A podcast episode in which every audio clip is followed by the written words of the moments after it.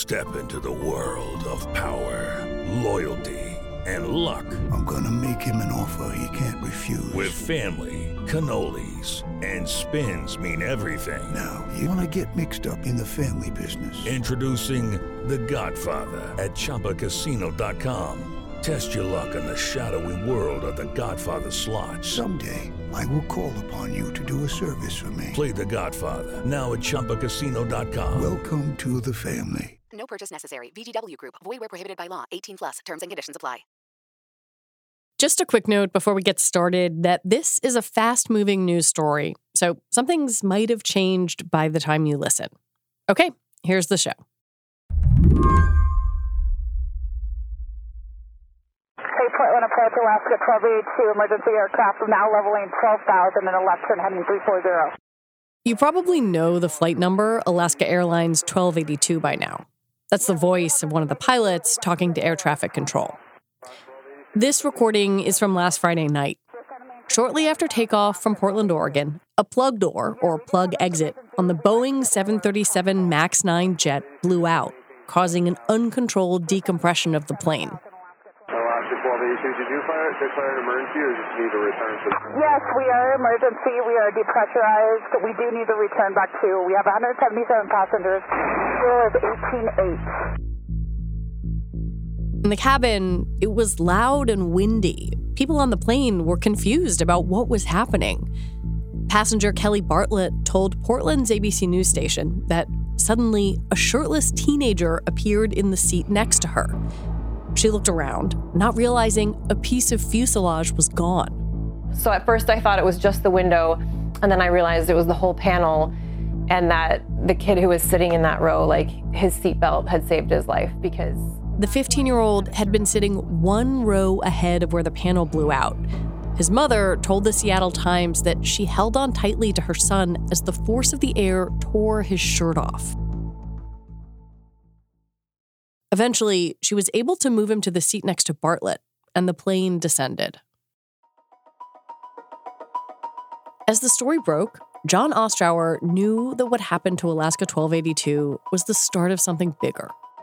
having covered air safety for the last 15 plus years, there are certain sort of emotional markers that sort of tip you off right off the bat. Jon is the editor in chief of the website The Air Current and one of the best aviation journalists in the country. And I said to someone very soon after it happened, I said, This is the kind of stuff that grounds airplanes. And so here we are. How quickly did the people you talked to tell you that it wasn't just this one plane with this one plug exit issue? Stuff like this doesn't happen on new airplanes.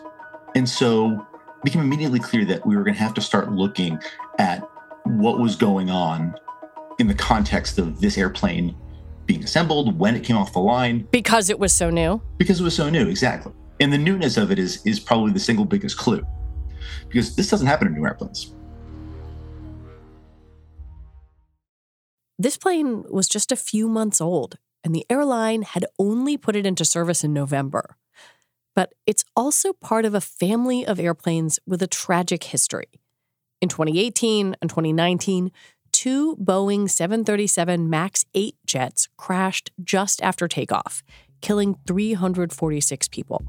All Boeing MAX jets were grounded. The planes only returned to service after Boeing repaired the flight control system that was blamed for the crashes, changed its operating manuals, and increased pilot training. Because it's Boeing, because it is a MAX aircraft, was there some awful element in the back of your mind? Like, oh my God, here we go again? Absolutely. I was there when the Max was born. It was it was a rather hasty decision under pressure where Boeing had to decide to, to proceed with this. So I've watched the arc of this airplane over this entire period, or you know, coming up on almost 13 years now. And so at every step of the way, it has not been a smooth path by, by any stretch of the imagination, absent all of these tragedies and these accidents. So when you start looking at both the context of how Boeing and its suppliers and their suppliers and how Boeing has conducted itself over these last many years, you start to use that as informed context for what to look at as a journalist in terms of what has come before. What do we know?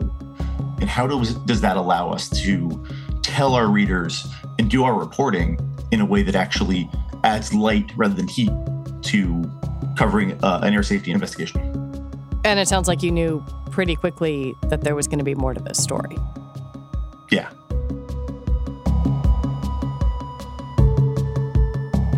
Now, accident investigators are hard at work. The Federal Aviation Administration has grounded the MAX 9, saying Thursday, quote, only the safety of the flying public will determine when the plane returns to service.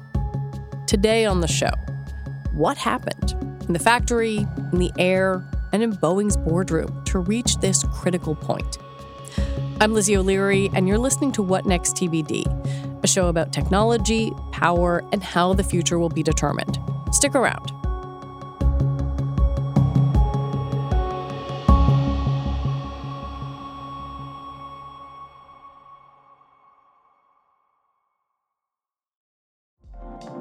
Card is the perfect cashback rewards credit card. You earn up to 3% daily cash on every purchase every day. That's 3% on your favorite products at Apple, 2% on all other Apple Card with Apple Pay purchases, and 1% on anything you buy with your titanium Apple Card or virtual card number. Visit apple.co slash card calculator to see how much you can earn. Apple Card issued by Goldman Sachs Bank, USA, Salt Lake City branch. Subject to credit approval. Terms apply. Without the ones like you, who work tirelessly to keep things running, everything would suddenly stop. Hospitals, factories, schools, and power plants, they all depend on you. No matter the weather, emergency, or time of day, you're the ones who get it done. At Grainger, we're here for you with professional grade industrial supplies. Count on real time product availability and fast delivery. Call clickgranger.com or just stop by. Grainger for the ones who get it done. A lot of people might just be hearing about the 737 MAX 9 for the first time this week. So before we get too deep into this, could you just like introduce me to this aircraft? What does it do? How widely is it used? Like, what is this plane? Yeah. So the 737 MAX is made up of five different airplanes. The first one uh, flew for the first time in 2016. It's called the MAX 8. It's the lead off and most popular version of the airplane. Boeing followed with the MAX 9, which is a stretched version. So when we say stretched, we mean the fuselage is longer. So there are more passengers that can sit in the cabin. The, the airplane is more or less, with some important modifications for efficiency, like the engines and some tail cone structure and some other, other pieces in the cockpit, is effectively a carbon copy of what was an earlier generation airplane from Boeing called the 737 900ER. So that's where the nine comes from. And so Boeing followed on uh, again after that with another model for Ryanair to fit a whole heck of a lot of people in a small tube. And there are two other models that are still pending uh, FAA certification, which remains a gigantic question as to whether or not this whole incident is going to affect their arrival. The piece that so much of the reporting of this story is focused on and that blew explosively out of Alaska 1282 is alternately called a door plug, a plug door, a plug exit. Um, that's not a very helpful description if you are not someone who spends a lot of time around aircraft, especially when they are being assembled. So, in the most plain English, what is this thing? So, a plug exit is literally a piece of airplane structure that fits into effectively a, a large open door frame on the side of the airplane in the sort of the back half of the fuselage. So, what is the purpose of this? If you're Alaska Airlines, you want to fly 178 people from JFK to Seattle. You don't need that plug door to be an emergency exit. If you go above 189 seats per the regulations, that door needs to actually be an exit that can be operated by either passengers or flight attendants in the in the case of an emergency. So what airlines like United and Alaska have done is they've had the plug option. And so on one side, it looks like a door where you can kind of see a faint cutout in the metal. It's got a regular window, But on the opposite side, passengers have no awareness of it being there by design, hmm. very much. It's it is it is intended to be just a blank part of the cabin where you just have a sidewall and a window. Jon says a lot of this investigation will be focused on the plane's manufacturing. While it is a Boeing jet, the plane's fuselage was made by Spirit Aerosystems. Spirit used to be a part of Boeing, but it was spun off back in 2005. The company makes about 70% of every 737 aircraft and occupies a sprawling factory in Wichita with a pretty storied history.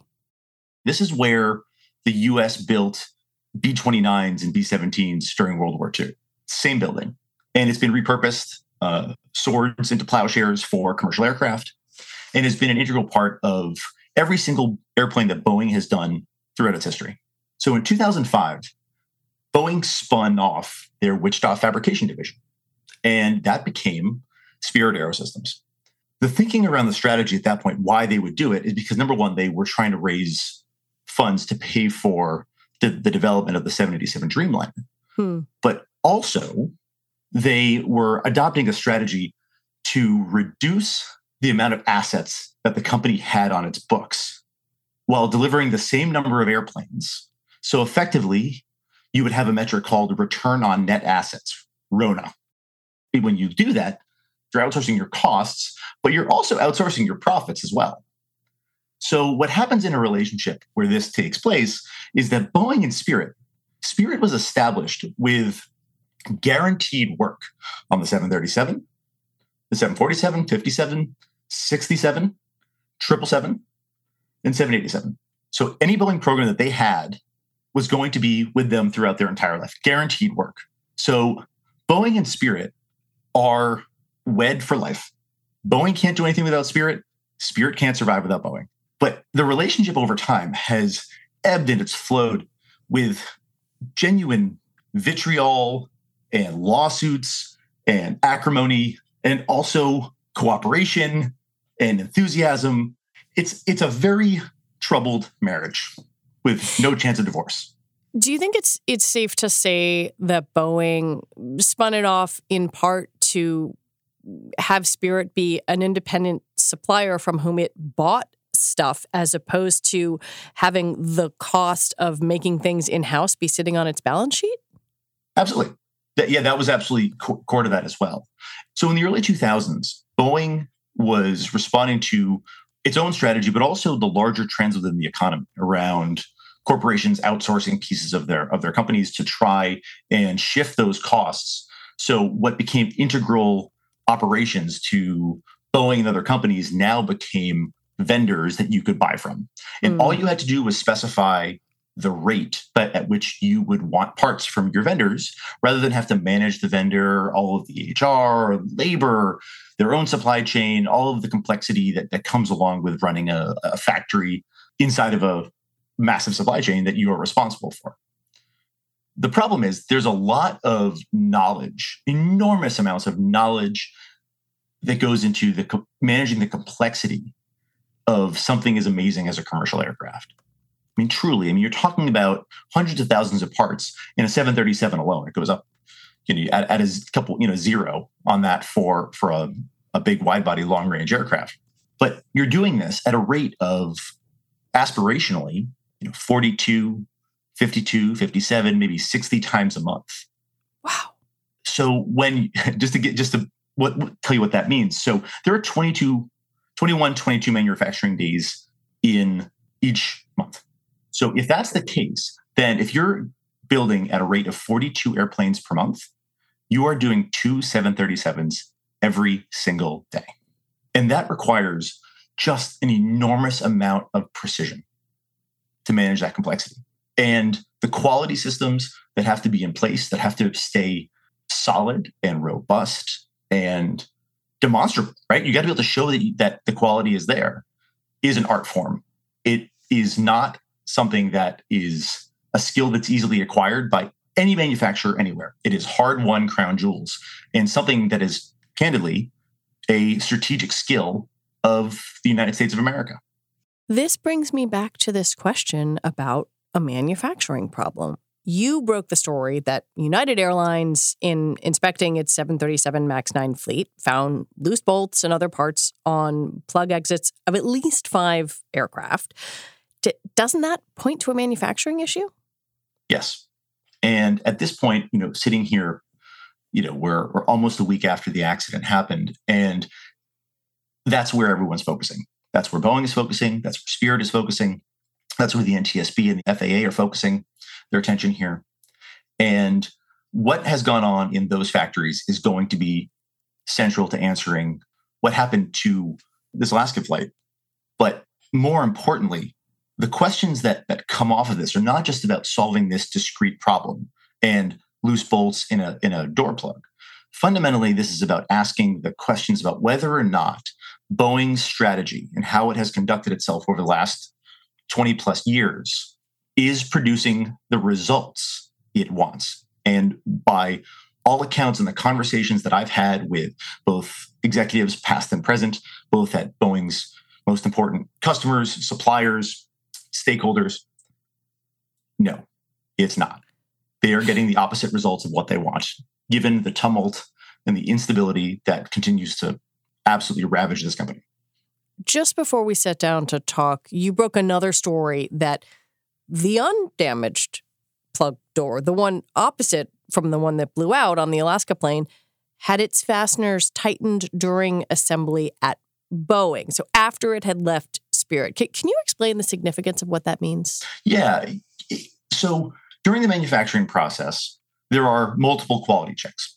There are quality checks when uh, the fuselage leaves Spirit, and through that process, Boeing goes through uh, both initial and final quality checks, and there were multiple during the, the course of this. And when they first got the fuselage, Boeing staff noted that there was a discrepancy. And the discrepancy was that in, in a piece of the structure that surrounds the plug door, so think of the, the door frame, mm-hmm. there is a, a little plate on either side that holds a key piece that, that the door effectively sits on sorry, plug sits on rather. And that plate has four fasteners on each side. And Boeing personnel noted and very crucially tightened six out of those eight total fasteners. So 75% of the fasteners that were attached to the frame were not properly installed. And I, I will just say for, for clarity, how loose they were is not 100% clear, but Boeing noted it as a defect that needed to be fixed. And it was. So, what we know for sure, and the importance of what this is, we don't know the direct connection or what effect it had on what happened on the other side of the airplane. But what we do know was that there were discrepant parts that came through Boeing's production system on this particular airplane that required attention. And what happened after that, or whether or not the similar attention was given to the other side, and whether or not in the timing of that isn't clear, but that's what we absolutely know that attention was paid to the opposite side of the the airplane. This sounds like Boeing knew that something wasn't entirely right and tried to do a fix. No, I don't think that's fair. I no, I, I think I think there are there are quality checks that happen in a production system of this level of complexity. Right, you're dealing with hundreds of thousands of parts that come in. It's Boeing's job and also the FAA's job as a as a final clearance on every delivery to make sure that everything meets the proper specification. And right, in I mean, look, you're building something as complex as as a commercial aircraft. There are going to be things that are out of place when you're building. Like that's that's really normal. The question is, what do you do about it? What do you what do you do to mitigate the effect of it? How do you make sure that by the time it gets to handover to Alaska Airlines, United Airlines, or whomever, it's not there? I mean, think about build like a home renovation. There are just things that that happen during during something as disruptive and complex as that. And you're only doing it one time. But there are little things that say, oh, well, that workmanship isn't quite right. Let's let's go ahead and rework that before we, you know, send the final payment to the contract. Right. It's kind of that same idea. But that's the art in manufacturing. Right. It's it's it's seeing defects and making sure that you can tackle them within a system that you've created. The problem is when you have the situation we have now, where you have this accident aboard Alaska, and then you have airlines checking their aircraft, and you have loose parts that are causing serious consternation both among the flying public, the FAA, and the airlines that yes, that is what is absolutely behind this investigation by the FAA. When we come back, Boeing promised soul searching and change back in 2019. So, what happened?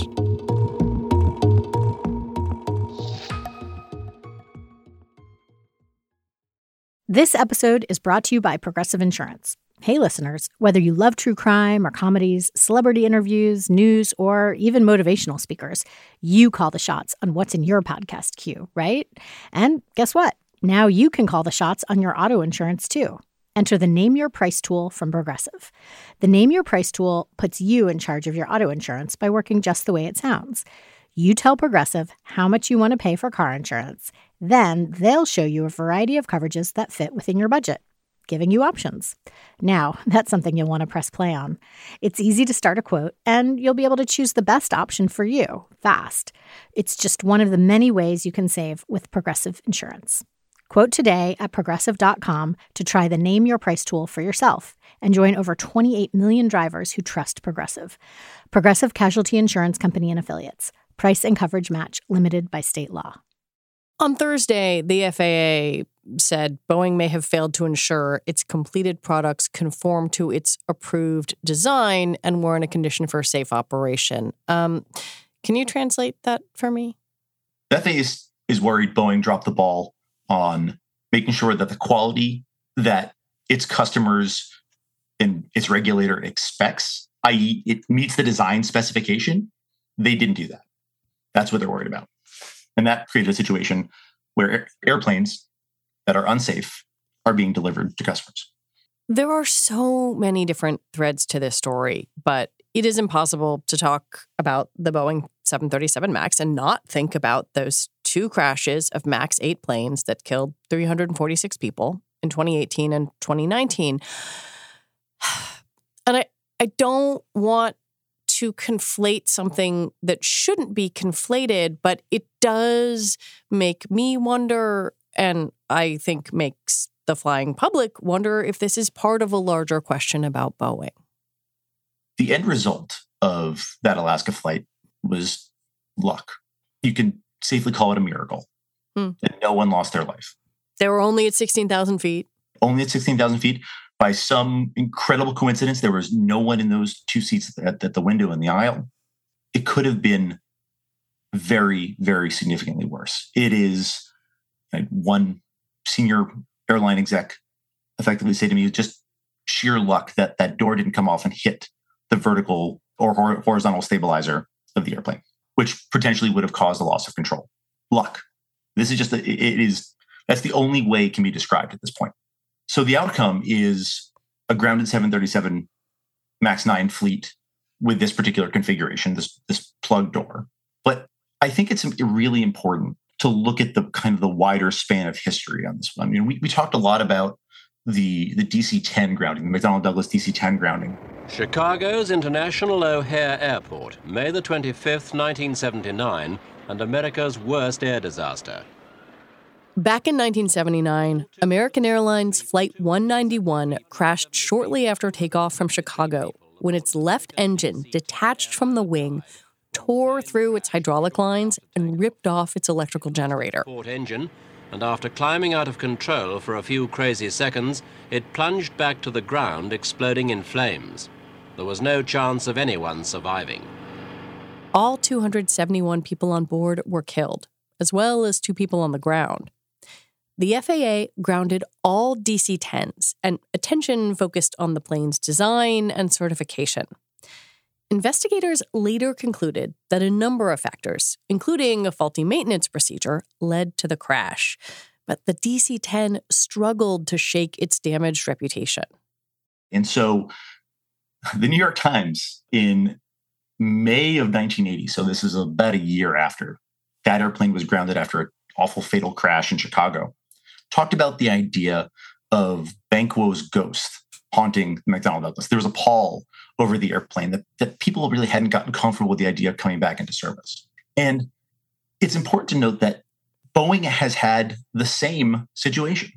It wasn't going necessarily going to be the, the reputational question of Boeing and the and the Max in terms of all of the in, intense work Boeing and the FAA and European regulators and other regulators around the world did to get that airplane to a point where they believe it is safe for operation after the grounding. Like that is a, that is a, a, a contained moment in a lot of respects. But the return to service and the risk, and I and I remember saying it and we wrote it at the time that the risk to the max was not just this grounding in the return to service. After the 2018 2019 crashes? Exactly. Yeah. Yeah. yeah. But the risk of something else happening that people may not have a detailed memory of precisely what happened in those crashes, but you have an emotional memory that is stirred. And that's what this has done. And Boeing is fully aware of that. And the airlines are fully aware of that. And there are things commercially that are working in, in, in Boeing's favor that will strongly suggest that this is going to be a blip along the along the road of this of this airplane. However, I think it again comes back to the earlier question of is Boeing's strategy producing the results that it wants? It, are its suppliers able to build its airplanes with the quality that it expects? Are its staff set up for maintaining a quality product? Are its agreements with suppliers incentivizing the right things? Are its agreements and contracts with its executives incentivizing the right things? And so when you look at the performance of, of, of Boeing, and by the way, it's not just the this latest situation with the Max. Their defense business is extremely troubled. They've had issues across numerous programs that have ranged from very expensive to astronomically expensive in terms of fixing, in terms of its its reputation in in Washington uh, and with its customers. So clearly, something is wrong here, and that is not just a question. How do you get to solving this particular situation, this plug door, making sure the quality is what you expect of it, but how Boeing moves forward through the rest of the decade and beyond as an enterprise. And that's going to be the fundamental question coming out of this that stretches way beyond just the plug door. But what's so striking is that we have been here before, right? There were congressional hearings, Boeing got a new CEO. The whole thing was we are going to move on from this troubled period. And yet here we are in another troubled period. Yeah, it's not working. And that is going to be the soul searching, the real, genuine soul searching, not the press release sort of talking point soul searching that we've seen a lot of. There have been changes inside Boeing. Don't get me wrong. There's a you know chief safety officer. There are there's reorganizations for for the engineering eh, organization too in terms of how they report through the safety organization. But those are tactical changes. Fundamentally, Boeing's strategy has not changed in the last 20 plus years in terms of how it works with suppliers, how it works with airlines, how it works with government, how it works with labor. And that is the place that Boeing has to be looking about how it repairs not just the, its reputation with the public, but its own universe of stakeholders that rely on it to be healthy and deliver a safe product. Yesterday, I was listening to a podcast that is hosted by two former air accident investigators who also were, you know, maintenance guys back in the day. And and one of their theories was the gray hairs are gone. That the kind of quality control that might have been a part of a company like Boeing, either in a different manufacturing era or before the furloughing and massive changes brought on by the pandemic is no longer there. I- am curious what you make of that. It's an ageist fallacy. Huh. If you are going to be a commercial aircraft manufacturer, or going to be, you're going to manufacture anything that that that relies on people being safe with the products that you're putting out in the world. The demographic makeup of your staff does not matter. You either have the knowledge and you do it to the specification that it is designed to and the expectations that you have, or you don't, or you slow down to make sure you do. So I don't buy that. Hmm. It, has there been a departure of more experienced engineers and uh, manufacturing staff at Boeing and other aerospace manufacturers because of both the pandemic and just the natural demographics of, of, of the group? Yeah, absolutely. But if that's the case, then you need to take the right steps to ensure that this doesn't happen. And maybe if you have a bum knee, you shouldn't go run a marathon. This investigation is ongoing, and the NTSB is meticulous. Um, but there are a couple things. You know, the the chair mentioned that the cockpit voice recording was overwritten, which may hamper the investigation. I, I wonder what you make of that. So the NTSB for a really, really long time has wanted the US standard for cockpit voice recorders to stretch beyond two hours. And it was 30 minutes before, and it changed a while ago. Europe has 25 hours for theirs. And the FAA is working on a rule right now to actually adopt a 25 hour standard, but only for new aircraft past a certain point. And so, what it tells us at this point is that given, you know, let's go back to our last conversation about the air traffic control system and and the incidents that were happening uh, around the country that were increasingly alarming about yeah. about you know is the system ready to to handle the volume that it is?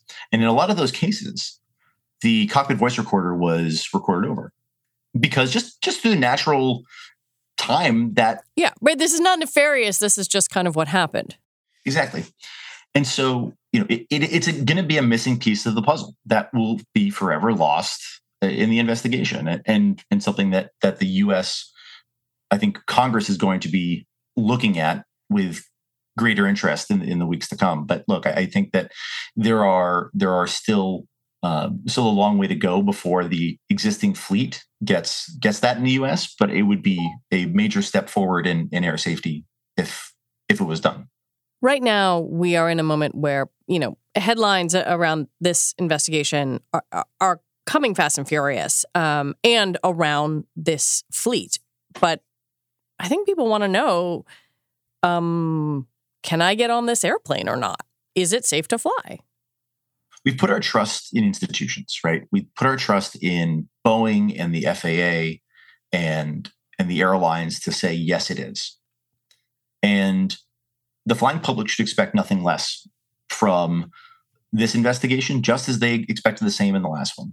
Right now, I can't answer that because you have a grounded airplane, which yeah. which the FAA says today is not ready to go back into service.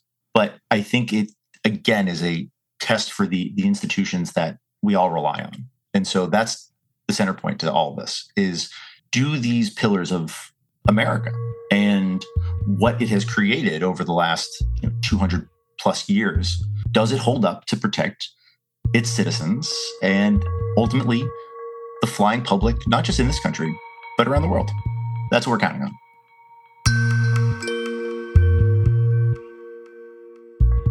Jon Ostrower, thank you so much for coming on. My pleasure. Jon Ostrower is editor in chief of The Air Current. His coverage of this incident has been excellent, and you should check it out. And that is it for our show today. What Next TBD is produced by Evan Campbell, Anna Phillips, and Patrick Ford. Our show is edited by Mia Armstrong Lopez. Alicia Montgomery is Vice President of Audio for Slate. TBD is part of the larger What Next family, and we're also part of Future Tense, a partnership of Slate, Arizona State University, and New America. And if you like what we're doing here, the best way to support us is to join Slate Plus. Just head on over to slate.com slash whatnextplus to sign up. All right, we will be back on Sunday with another episode. I'm Lizzie O'Leary. Thanks for listening.